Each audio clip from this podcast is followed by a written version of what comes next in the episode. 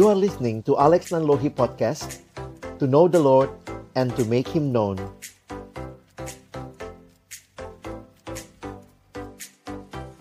Bapak Ibu, Saudara yang dikasihi Tuhan, kita bersyukur malam hari ini dalam satu topik mengenal Allah dimulai dari keluarga. Saya siapkan satu PowerPoint presentation supaya kita nanti bisa mengikuti. Nah, saya ingin mulai terlebih dahulu Bapak Ibu Saudara yang dikasihi Tuhan, untuk sama-sama kita mengenal apa yang sebenarnya menjadi kerinduan Allah sendiri. Di dalam Yeremia 9, 23 sampai 24, beginilah firman Tuhan. Janganlah orang bijaksana bermegah karena kebijaksanaannya. Janganlah orang kuat bermegah karena kekuatannya.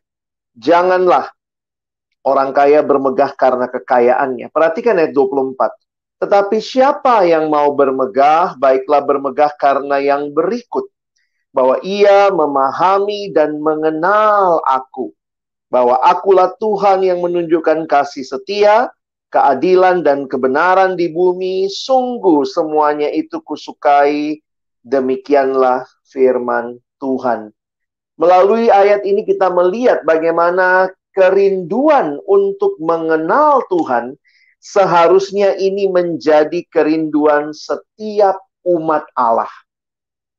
Umat yang telah ditebus, diselamatkan, maka mengenal Tuhan menjadi sebuah kerinduan yang dalam di dalam kehidupan setiap kita anak-anaknya. Nah, Bapak Ibu Saudara yang dikasihi Tuhan, melihat akan kerinduan ini seperti tema kita malam hari ini mengenal Allah Dimulai dari mana? Dimulai dari keluarga.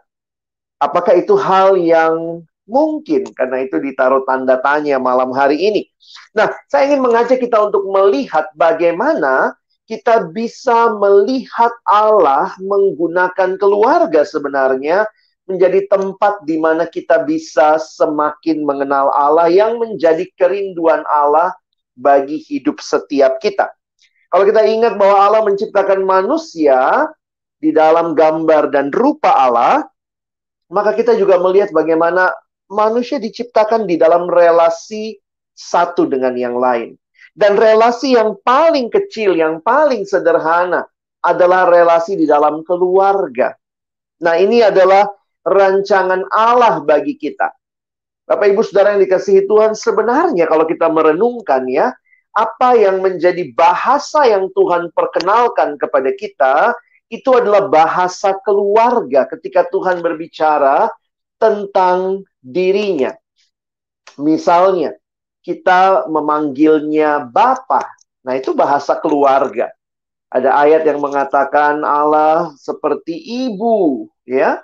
Nah, ini adalah bahasa-bahasa keluarga. Saudara seiman kita sebut sebagai saudara saudari, brothers and sisters. Dalam hidup beriman kita, bahasa-bahasa yang digunakan untuk menyatakan Allah, menyatakan umat Allah itu dipakai bahasa keluarga. Jadi sebenarnya kalau kita menghayati ya, di dalam kehidupan keluarga yang boleh menyatakan relasi yang indah satu sama lain, ini membawa kita juga semakin, mungkin saya pakai istilah ini ya, semakin dekat mengenal Allah. Tetapi memang realitanya ketika keluarga yang Allah ciptakan ini dengan begitu indah pada awalnya sudah jatuh dalam dosa, sehingga kita melihat bagaimana relasi di dalam keluarga ya bisa seperti ini Bapak Ibu sekalian ya.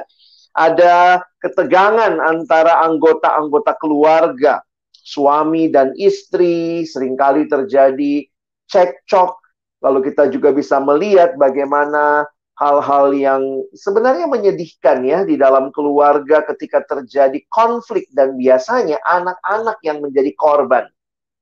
Dan tidak sedikit keluarga juga yang mengalami perceraian. Sehingga kita juga bisa melihat bagaimana kekerasan-kekerasan juga terjadi di dalam keluarga dan menimbulkan luka yang begitu menyedihkan. Nah, apa yang saya ingin beritakan melalui semua gambaran ini bahwa sebenarnya ketika kita memperjuangkan kehidupan keluarga yang seturut dengan kehendak Allah, apa yang dinyatakan di dalam firman Allah, sebenarnya kita pun sedang membangun kehidupan setiap anggota keluarga untuk mengenal Tuhan. Saya pernah di dalam pengalaman pelayanan ada yang pernah bertanya seperti ini. Kak Alex, boleh nggak saya tidak memanggil Tuhan sebagai Bapa? Setiap kali dia berdoa Bapa kami yang di surga, yang dia bayangkan adalah papanya yang begitu abusive, yang banyak melakukan kekerasan baik terhadap mamanya, terhadap anak-anak sehingga dia mengatakan setiap kali saya mengingat papa saya ketika berdoa bahkan bapa kami yang di surga saya sulit untuk menghayati akan Bapa yang mengasihi. Karena yang terbayangkan adalah orang tua papa saya yang sangat keras dan sulit mengasihi bahkan menggunakan beberapa kekerasan dalam pengalaman dia sebagai anak di dalam keluarga. Sehingga dia mengusulkan boleh nggak saya panggil Allah sebagai mama ya karena mungkin figur yang begitu kuat bagi dia adalah mama mama kami yang di surga nah kemudian ya saya sebagai hamba Tuhan harus mengingatkan. Memang realita keluarga yang Allah pinjam bahasanya untuk menyatakan dirinya itu tidak sempurna setelah manusia jatuh dalam dosa. Tetapi saya katakan kepada dia, tidak perlu mengganti sebutan itu, tetaplah sebutkan Bapa kami yang di surga. Meskipun kau kecewa dengan Bapamu yang di dunia, tapi engkau tahu ada Bapa di surga yang mengasihimu dengan kasih yang besar, yang tidak pernah meninggalkan kamu. Pengalaman dengan keluarga yang menyakitkan mungkin membuat anak-anak, anggota keluarga sulit menghayati pengenalan akan Allah. Sementara di sisi lain, ketika kita bisa berjuang bersama di dalam kehidupan sebagai keluarga, melakukan sebagaimana yang Allah rancangkan, sebenarnya ini menjadi satu bagian yang membawa setiap anggota keluarga lebih dekat lagi untuk mengenal Allah. Jadi dari pengalaman tadi, saya hanya ingin mengingatkan bahwa berjuang menjadi keluarga sebagaimana yang Tuhan rancangkan sebenarnya di situlah kita bisa melihat setiap anggota akan bertumbuh dan semakin dekat akan pengenalan dengan Tuhan. Tetapi ketika relasi-relasi itu rusak, jangan heran juga seperti pengalaman pastoral yang saya ceritakan barusan, ada anak yang bahkan sulit menghayati Allah yang mengasihi dia karena menggunakan bahasa keluarga. Jadi Bapak Ibu Saudara yang dikasihi Tuhan, alangkah indahnya sebenarnya ketika keluarga hidup di dalam relasi yang indah satu sama lain. Dalam sebuah kutipan dikatakan kalimat dalam bahasa Inggris sebagai berikut. The nearest thing to heaven on earth is a happy Christian home. Wah, waktu saya merenungkan ini dengan uh, cerita yang saya katakan tadi, memang benar ya. Kalau bicara yang paling mirip dengan surga ya adalah hidup keluarga Kristen yang baik tentunya. Yang di situlah menyatakan Bapak yang mengasihi istri, suami mengasihi istri, Bapak mengasihi anak-anak, anak-anak hormat kepada orang tua, lalu kemudian kakak beradik hidup di dalam damai. Karena itu juga kita melihat bagaimana di dalam banyak bagian di Alkitab. Saya akan memilih mungkin dua bagian saja malam hari ini atau kalau sempat tiga bagian yang menyatakan kepada kita bahwa berkat Tuhan nyata di dalam keluarga yang hidup di dalam satu kesatuan dan seturut dengan kehendak Tuhan. Kalau kita ingat ulangan pasal 6 ayat 4 sampai 9 dikatakan dengarlah hai orang Israel Tuhan itu Allah kita Tuhan itu Esa. Lalu Kasihilah Tuhan Allahmu dengan segenap hatimu dan dengan segenap jiwamu dan dengan segenap kekuatanmu. Perhatikan ayat 6. Apa yang kuperintahkan kepadamu pada hari ini haruslah engkau perhatikan. Haruslah engkau mengajarkan eh, berulang-ulang kepada anak-anakmu dan membicarakannya apabila engkau duduk di rumahmu, apabila engkau sedang dalam perjalanan, apabila engkau sedang berbaring, dan apabila engkau bangun, haruslah juga engkau mengingat mengikatkannya sebagai tanda pada tanganmu dan haruslah itu menjadi lambang di dahimu dan haruslah engkau menuliskannya pada tiang pintu rumahmu dan pada pintu gerbangmu. Bapak Ibu Saudara yang dikasihi Tuhan, perhatikan ayat-ayat ini. Bagaimana Tuhan menghendaki bahwa mengasihi Tuhan dengan segenap jiwa itu terjadi di dalam keluarga sehingga ada tanggung jawab bagi orang tua. Yang dikatakan di ayat 6, haruslah engkau menyatakannya ya dalam ayat 7 mengajarkannya berulang-ulang kepada anak-anakmu membicarakan waktu kamu di dalam rumahmu. Jadi sebenarnya institusi yang paling kecil yang Tuhan ciptakan atau Tuhan hadirkan untuk mengenal dia adalah keluarga. Tentunya keluarga yang hidup di dalam Tuhan. Sehingga jangan kemudian kita selalu berpikir bahwa ya itu tugasnya gereja. Kalau kalau anak-anak sudah sekolah, apalagi mungkin sekolah di sekolah yang berbasiskan kekristenan, wah di sekolah dia udah ada kebaktian, ada guru agamanya, itu urusan guru agamanya dong.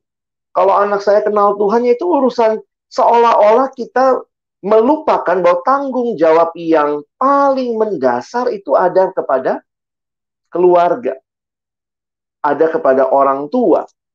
Dan inilah yang kemudian digambarkan ya. Mari kita lihat betapa indahnya ketika hal itu terjadi. Mazmur 128 ayat 1 sampai 6 menyatakan dimulai dengan ayat pertama, Bapak Ibu Saudara bisa lihat ayatnya. Berbahagialah setiap orang yang takut akan Tuhan, yang hidup menurut jalan yang ditunjukkannya. Dan kemudian ini menjadi berkat yang terjadi di dalam rumah tangga. Keluarga yang diberkati dan berbahagia adalah keluarga yang takut akan Tuhan. Dan hidup menurut jalan yang ditunjukkannya. Dengan kata lain, keluarga bahagia adalah keluarga yang hidup sesuai dengan prinsip-prinsip firman Tuhan dan yang menerapkannya dalam kehidupan mereka setiap hari. Harusnya ini yang terjadi. Karena itu harus ada peran baik ayah, ibu, dan juga bahkan anak-anak. Sehingga kalau Bapak Ibu lanjutkan pembacaan ini, kita melihat apa yang terjadi pada suami ya. Apabila engkau memakan hasil jeripayah tanganmu, berbahagialah engkau dan baiklah keadaanmu. Sesungguhnya demikianlah akan diberkati orang laki-laki yang takut akan Tuhan. Nah, ini keindahan hidup rumah tangga yang diberkati Tuhan. Ayat 2 mengatakan istrimu akan menjadi seperti pohon anggur yang subur di dalam rumahmu. Ayat 4 menyatakan anak-anakmu seperti tunas pohon zaitun sekeliling mejamu, pohon zaitun, pohon yang kuat, yang kokoh, dan melihat anak-anak dari anak-anakmu itu di dalam ayat yang ke-6. Bapak Ibu bisa melihat pohon zaitun adalah pohon yang kuat dan tidak mudah roboh. Anak-anak yang akan kuat dan kokoh dalam iman karena mereka melihat teladan yang baik dari kedua orang tua mereka. Dan teladannya apa? Teladan dalam melakukan firman Tuhan. Dengan demikian mereka tidak mudah diombang-ambingkan oleh berbagai penyesatan di zaman ini. Dan kita tahu banyak sekali pengaruh-pengaruh yang negatif. Sehingga Bapak Ibu Saudara sekalian saya ingin menyimpulkan pembahasan kita malam hari ini bahwa tanggung jawab kehidupan keluarga adalah juga tanggung jawab yang Tuhan berikan secara khusus untuk orang tua yang bukan hanya memenuhi semua kebutuhan fisik anak-anak, kebutuhan mental mereka dalam bertumbuh dewasa, tetapi sejak dini sebagai rumah tangga Kristen, marilah kita membangun pengenalan akan Tuhan. Bapak Ibu juga punya tanggung jawab, saudara-saudara, untuk bertumbuh secara spiritual mengenal Tuhan. Kita bisa mulai dengan kesempatan membangun mesbah keluarga yang di dalamnya kita membawa seluruh anggota keluarga benar-benar bergantung penuh kepada Tuhan. Kiranya Tuhan menolong kita untuk memperjuangkan kehidupan keluarga yang mengenal Allah. Mengenal Allah dimulai dari keluarga bukan hal yang mustahil, tetapi ini juga bagian yang Tuhan nyatakan bagi kita. Amin.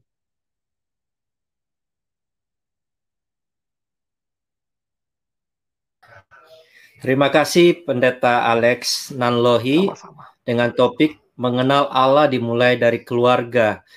Satu topik yang sangat baik buat kita semua karena akhir-akhir ini mungkin banyak keluarga yang mulai mulai melupakan mesbah keluarga walaupun ya. memang saat ini sebagian besar selalu berada di rumah.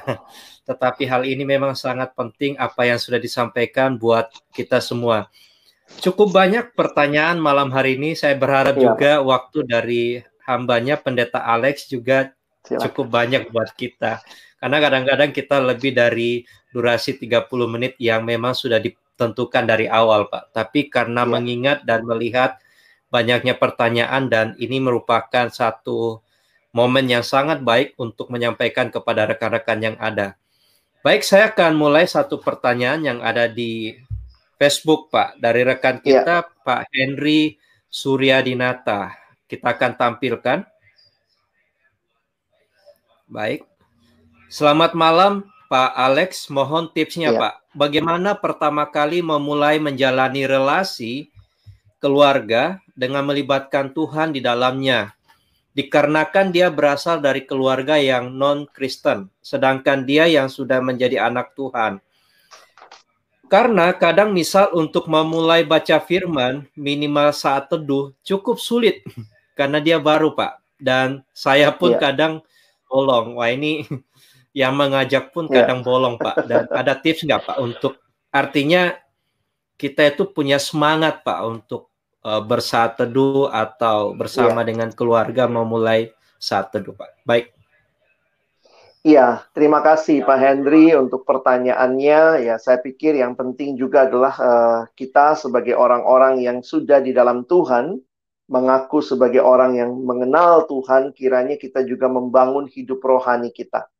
Dan tentunya ketika kita menyaksikannya kepada orang lain, kita juga bisa menyaksikannya dari perjuangan kita sendiri. Tentu bukan berarti kita sudah sempurna, tetapi kiranya Tuhan memakai kita juga untuk membawa orang lain bertumbuh. Nah, di dalam keluarga yang belum semuanya mungkin masih baru juga menjadi orang percaya, lalu kemudian di dalamnya juga keluarga besar mungkin belum mengenal Tuhan, saya pikir sih kita tetap harus berjuang ya. Tentu pergumulan setiap keluarga berbeda-beda. Apakah saat teduh yang dimaksud adalah ketika misalnya di rumah yang mungkin tidak mengenal Tuhan harus memakai Alkitab, dan seterusnya itu juga bisa kita sama-sama lihat ada berbagai cara sekarang ya baik melalui media digital seperti ini kita juga bisa mengikuti uh, saat teduh melalui website dan seterusnya sehingga saya pikir uh, tidak ada alasan untuk tidak melakukannya karena karena lingkungan kondisi rumah. Tetapi tentunya Bapak Ibu Saudara yang paling tahu pergumulan apa yang terjadi. Tapi mari kita membiasakan diri menyisihkan waktu ya. Melakukannya mungkin juga di tempat yang bisa lebih tenang sehingga tidak terdistraksi oleh gangguan yang ada di rumah. Jadi kalau ditanya tips, mungkin saya pikir sebelum saya bicara tips sebenarnya harus ada tekad dan kerinduan yang dalam untuk terus berjuang. Sesudah itu ya tipsnya tadi ya ada banyak website, ada banyak YouTube channel termasuk yang kita lihat hari ini dan saya pikir juga kita bisa melakukan uh, atau menikmati pertumbuhan dengan semua sarana yang Tuhan anugerahkan ini. Begitu, Pak. Wow, terima kasih Pak. Saya akan menyampaikan satu pertanyaan dari Instagram, ya. Pak, dari dari rekan kita Harry Gultom. Bagaimana cara memulai memberitakan keselamatan bagi keluarga yang belum terima, Pak, arti artinya yeah. belum percaya. Yeah. Karena kadang-kadang kita berada di tengah-tengah keluarga, bahkan satu rumah, Pak, dengan keluarga Betul. yang belum percaya. Ada nggak tips dari Pak Alex? Iya, baik, Pak. Terima kasih. Ini memang sebuah pertanyaan dan juga situasi yang banyak dialami oleh saudara-saudara kita, yang saya juga tidak ingin membuat kita merasa itu sesuatu yang sangat sulit, tapi juga itu sesuatu yang tidak mudah, ya sehingga kita harus pertama-tama menyadari bahwa uh, Tuhan merindukan keluarga kita juga boleh mengenal Dia. Memang yang sering kali jadi masalah adalah apakah kita cukup sabar di dalam proses itu menanti jawaban Tuhan Saya punya teman yang berdoa dan bergumul untuk pergumulan keluarganya itu lebih dari 20 tahun. Lalu kemudian melihat Tuhan menjawab doa, bahkan ya itu yang kita katakan melampaui apa yang kita bayangkan dan pikirkan. Nah, mungkin secara sederhana teruslah jadi saksi. Dan memang sering kali untuk jadi saksi, salah satunya yang paling sulit itu di keluarga ya. Karena keluarga yang mungkin mengenal dan tahu kita luar dalam begitu. Nah, karena itu kiranya perubahan hidup karena pengenalan akan Kristus itu sungguh-sungguh nyata dalam hidup kita. Dan jujur dalam pengalaman bersaksi di tengah keluarga sering kali, saya bukan katakan setiap kali ya, tapi sering kali perbuatan kita akan berbicara lebih keras daripada perkataan kita.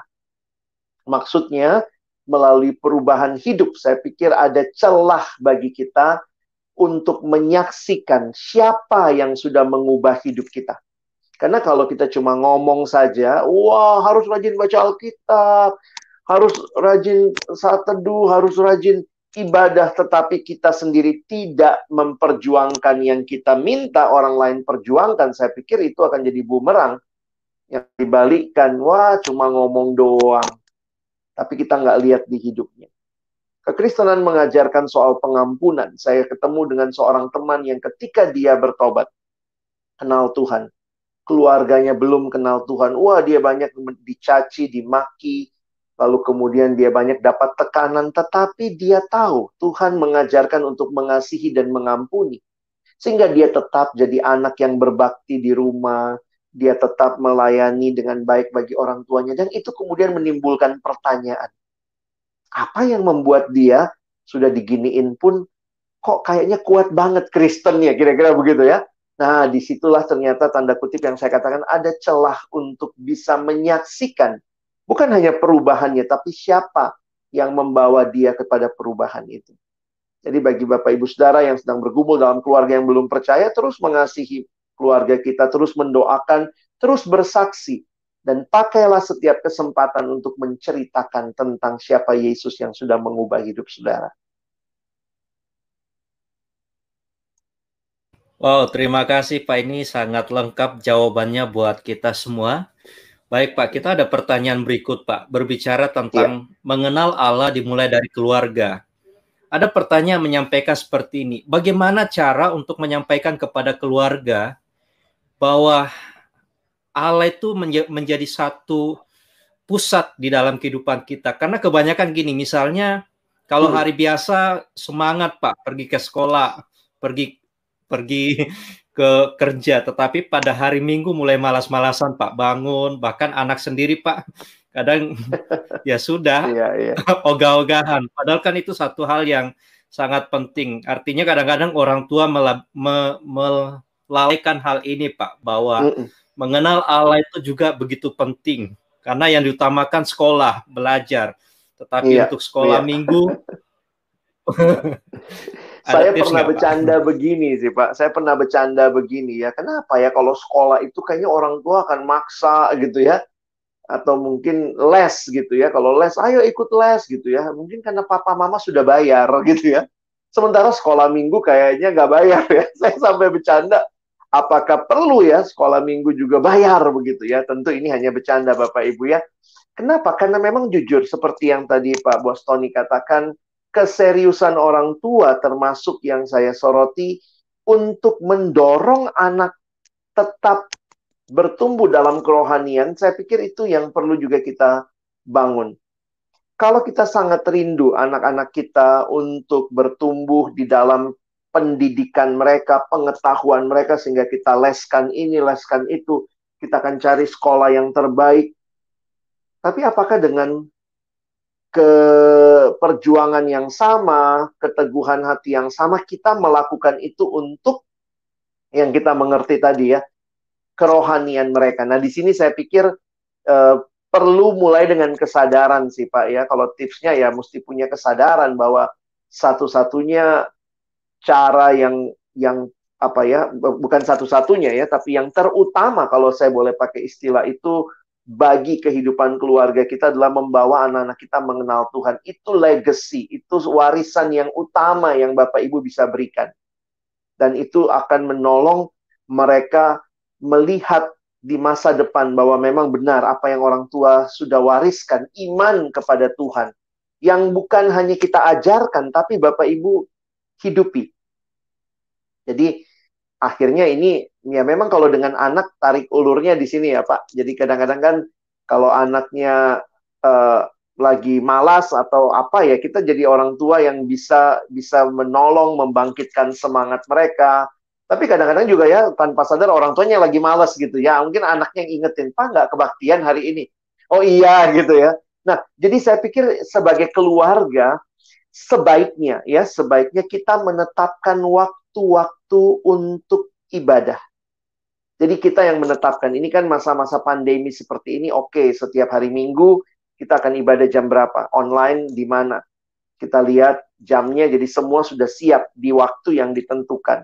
Tapi di hari-hari lain, misalnya kita ada doa keluarga sehari, setiap hari ada mungkin yang seminggu sekali, di luar hari minggu, kita tetapkan jadwal. Jadi kalau ada jadwal, maka semua orang sebaiknya nanti kita sama-sama ingatkan. Termasuk ya kita jadwalnya disepakati, mau jam berapa. Mungkin ibu-ibu lagi nonton sinetron atau apa. Jadi kita sepakati sehingga tidak ada yang merasa terpaksa dan melihat ya ini sesuatu yang penting kita lakukan. Nah, saya pikir itu sih Pak, kita harus punya kesadaran dan kita mulai membangun dengan disiplin-disiplin yang sederhana. Wow, terima kasih Pak. Ini satu hal yang positif buat kita semua, khususnya buat keluarga yang memang punya pergumulan akan hal ya. ini Pak. Kemudian kita lanjut ke pertanyaan berikut Pak. Ada yang bertanya Pak, tadi kan Pendeta Alex sempat menyinggung tentang seorang anak yang di mana ketika uh, menyebutkan nama Bapak itu mengalami kesulitan, Pak.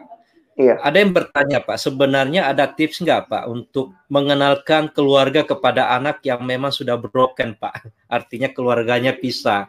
Karena ini menjadi iya, trauma, iya. Pak, ketika kita menyampaikan bahwa keluarga Allah atau seperti apa pun, tetapi mereka sudah punya titik trauma di sini, Pak.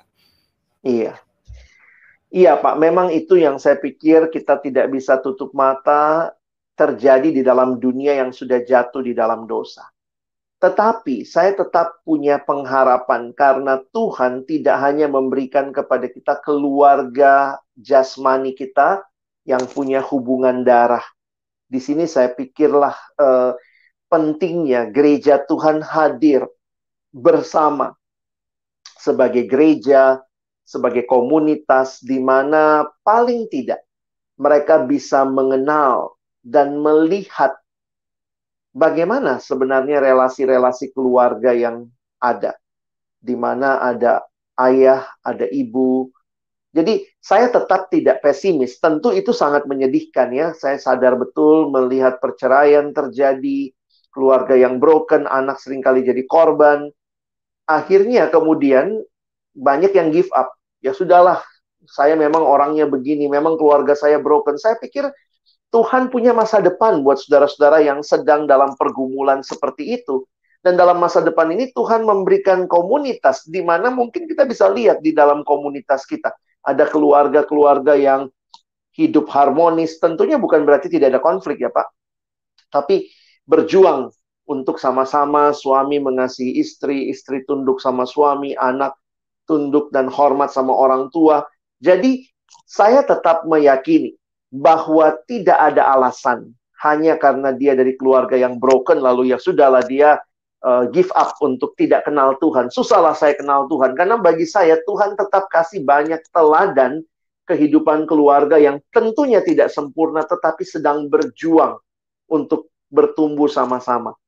Jadi uh, kita kita bisa melihat ya makanya ini juga sebenarnya kerinduan saya untuk mengajak mungkin bapak ibu dari keluarga-keluarga yang yang yang baik ya mungkin terbuka juga ya di dalam tentunya dalam gereja dalam masa-masa offline eh, online begini memang agak sulit tapi saya bertemu dengan beberapa keluarga yang ketika setelah pulang gereja misalnya dulu mereka makan siang mereka tuh biasa ajak temennya punya anak gitu ya yang mungkin orang tuanya tidak punya perhatian atau bahkan yang broken home. Jadi sebenarnya kita sebagai keluarga bisa merangkul mereka supaya akhirnya mereka bisa melihat oh iya ya memang segi keluargaku nggak sempurna, tetapi ada loh teladan sehingga waktu mereka nanti berkeluarga, gambaran yang ada di benak mereka bukan hanya gambaran keluarganya yang hancur, tetapi juga keluarga-keluarga Kristen di dalam gereja yang pernah membuka tangan dan merangkul mereka yang mungkin dalam situasi yang seperti itu. Mungkin itu dari saya, Pak. Oh, terima kasih, Pak. Ini satu pertanyaan penutup, Pak, karena memang waktu Baik. kita ya, Pak. Iya. Topik kita malam hari ini adalah mengenal Allah dimulai dari keluarga. Tapi yang menjadi pertanyaan, Pak, jikalau keluarga atau rumah tidak ada lagi sukacita, Pak. Tidak ada lagi oh. kayak istilahnya ketenangan. Karena uh, dalam keluarga situasi yang sulit. Bagaimana cara kita bisa mengenal Allah kalau harus dimulai dari keluarga? Sementara iya. kita pun lebih nyaman tinggal di rumah teman, sebagai anak-anak muda daripada di rumah sendiri, Pak. Baik. Apa yang harus dilakukan, Pak, ketika hal ini terjadi? Iya. Saya pikir seperti jawaban saya sebelum ini ya, Pak, bahwa uh, jangan jangan menyerah dengan kondisi keluarga kita. Saya tidak menyalahkan teman-teman yang mungkin merasa lebih damai di rumah orang lain sampai nginap di sana. Mungkin di situ juga ya Tuhan punya cara untuk mengenalkan teman-teman dapat sukacita. Tetapi mari bergumul. Saya nggak bilang gampang, tapi saya harus ingatkan, mari bergumul. Mari berdoa. Mari berusaha untuk bawalah damai yang kamu nikmati di rumah teman, kenyamanan, mungkin keluarga yang harmonis di tempat lain. Bawalah itu kembali ke rumahmu. Karena bisa jadi ya, saya harus katakan uh, memang dimulai dari keluarga, tetapi sekali lagi keluarga kita kan tidak semuanya sempurna. Sehingga mungkin juga Tuhan memperkenalkan saudara kepada keluarga persahabatan di luar rumah. Nah, tetapi di sini titiknya. Apakah saudara mau bawa itu ke rumah? Kadang-kadang dalam keegoisan kita, ah di rumah banyak masalah. Udahlah saya keluar aja di tempat lain lebih tenang. Saya bisa lebih suka cita. Tetapi bagaimana dengan mereka yang ada di rumah kita? Nah, ini memang saya katakan tidak mudah, tapi mari berjuang bersama supaya pengenalan Allah yang mungkin teman-teman, Bapak Ibu Saudara dapat di luar rumahmu, di rumah orang lain, tetapi bawalah itu. Bagaimana caranya? Secara sederhana, mulai dengan mendoakan keluarga kita. Tuhan, kenapa di rumah teman saya saya lihat damai ya? papanya mengasihi anaknya, mamanya dikasihi bapaknya. Tuhan saya rindu ini terjadi di keluarga saya ya. Mari kita mulai berdoa. Dan dengan kita berserah kepada Tuhan dan pulang mungkin tidak ada perubahan yang otomatis langsung ya. Tetapi yang saya yakini begini. Seringkali Tuhan tidak mengubah situasinya langsung. Tapi yang Tuhan ubah adalah diri kita. Mungkin teman-teman nggak mau pulang karena situasinya nggak berubah. Tetapi ketika Tuhan ubah dirimu, maka pulanglah dengan situasi yang sama. Kalau dulu kamu lihat mereka berantem, kamu benci, kamu pengen malah keluar dari rumah. Sekarang waktu lihat mereka berantem, kamu ada di situ. Kamu jadi pendamai, kamu berdoa bagi situasi itu. Itu berarti kita siap menghadapi dan memperjuangkan sukacita yang kita nikmati di tempat lain di dalam keluarga kita.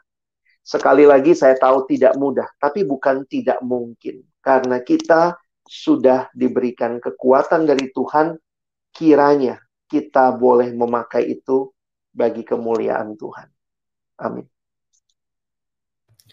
Wow, terima kasih Pak. Ini satu topik yang sangat menarik buat kita dan sangat baik di mana memang akhir-akhir ini banyak keluarga yang mengalami kesulitan karena ditambah dengan dampak dari pandemi, Pak. Sehingga itu ber, berpengaruh juga kepada keluarga yang ada. Namun kita bersyukur malam hari ini kita diingatkan kembali bahwa memang tidak mudah, tetapi bukan hal tidak mungkin bagi Tuhan untuk memulihkan setiap keluarga yang ada. Baik sebagai penutup Pak, apakah ada yang perlu disampaikan sebagai ungkapan buat kita semua seputar topik ini dari Pak Alex Nanlohi Pak? Ya, saya hanya ingin mengingatkan bahwa keluarga adalah satu hal yang Tuhan berikan sehingga saya menghayati tidak kebetulan saudara ada di keluarga saudara saat ini. Karena itu, se seberapa tidak sempurnanya keluarga kita atau seberapa indahnya keluarga kita, selalu ingat Tuhan punya rencana dengan kehadiran saudara di dalam keluarga, sehingga saudara harus berjuang untuk membangun keluarga yang tentunya kita rindu semakin mengenal Tuhan. Amin. Terima kasih sebuah ungkapan yang sangat baik buat kita semua. Baik, seperti biasa di penghujung acara kita akan menutup di dalam doa. Saya akan persilakan kepada hambanya mendoakan setiap keluarga yang ada, baik rekan-rekan yang punya pergumulan juga khususnya dalam keluarga dan kesulitan yang dihadapi saat ini. Kami persilakan kepada hambanya Pendeta Alex Nanlohi untuk mendoakan kita semuanya. Mari kita tunduk kepala dan berdoa. Kami datang kepada Allah yang menciptakan keluarga yang di dalamnya Tuhan punya rencana. Kami semua juga bertumbuh dan mengenal siapa Tuhan yang sudah menciptakan keluarga ini. Kami berdoa malam hari ini, biarlah setiap kami menyadari kehadiran kami di tengah keluarga kami masing-masing, menyadari rencana Allah yang indah bagi keluarga-keluarga kami, dan kerinduan kami Tuhan, tolong kami untuk pada akhirnya bukan hanya menuntut keluarga kami mengalami perubahan, tetapi kami terlebih dahulu yang sudah mengenal Tuhan. Kami berubah terlebih dahulu, kami belajar untuk mengasihi keluarga kami, mengampuni mereka, berjuang bersaksi di tengah-tengah keluarga. Hamba berdoa bagi keluarga-keluarga yang sedang dalam pergumulan, yang kami tahu tidak mudah, tapi di dalamnya kiranya Tuhan menyatakan kehendakmu dan pakai setiap anak-anakmu untuk membangun kehidupan yang semakin mengenal Tuhan. Sekali lagi terima kasih buat malam hari ini. Kami semua boleh mendengar firman, kami boleh berdiskusi melalui tanya jawab, dan kami berserah untuk hidup kami, keluarga kami ke dalam tangan pengasihanmu. Tuhan, jadilah kehendakmu, nyatakan berkatmu di tengah keluarga kami, supaya keluarga kami pun boleh terus menjadi keluarga yang bukan hanya menikmati berkat, tetapi juga membagikan berkat kepada orang-orang di sekitar kami. Kami bersyukur menutup pertemuan malam hari ini dalam nama Yesus kami berdoa. Amin.